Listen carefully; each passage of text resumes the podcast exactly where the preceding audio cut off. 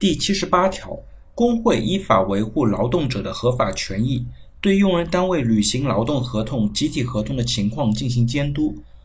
用人单位违反劳动法律法规和劳动合同、集体合同的，工会有权提出意见或者要求纠正；劳动者申请仲裁、提起诉讼的，工会依法给予支持和帮助。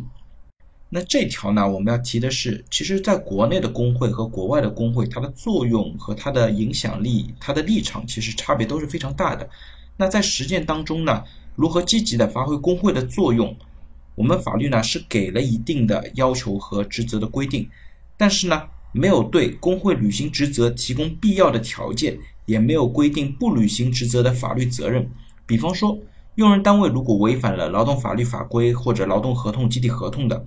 工会呢是有权提出意见或者要求纠正的。那如果用人单位拒不听取意见或者拒不纠正的，会有什么样的后果？其实呢，对于这些要求，法律上并没有非常明确的责任。来界定。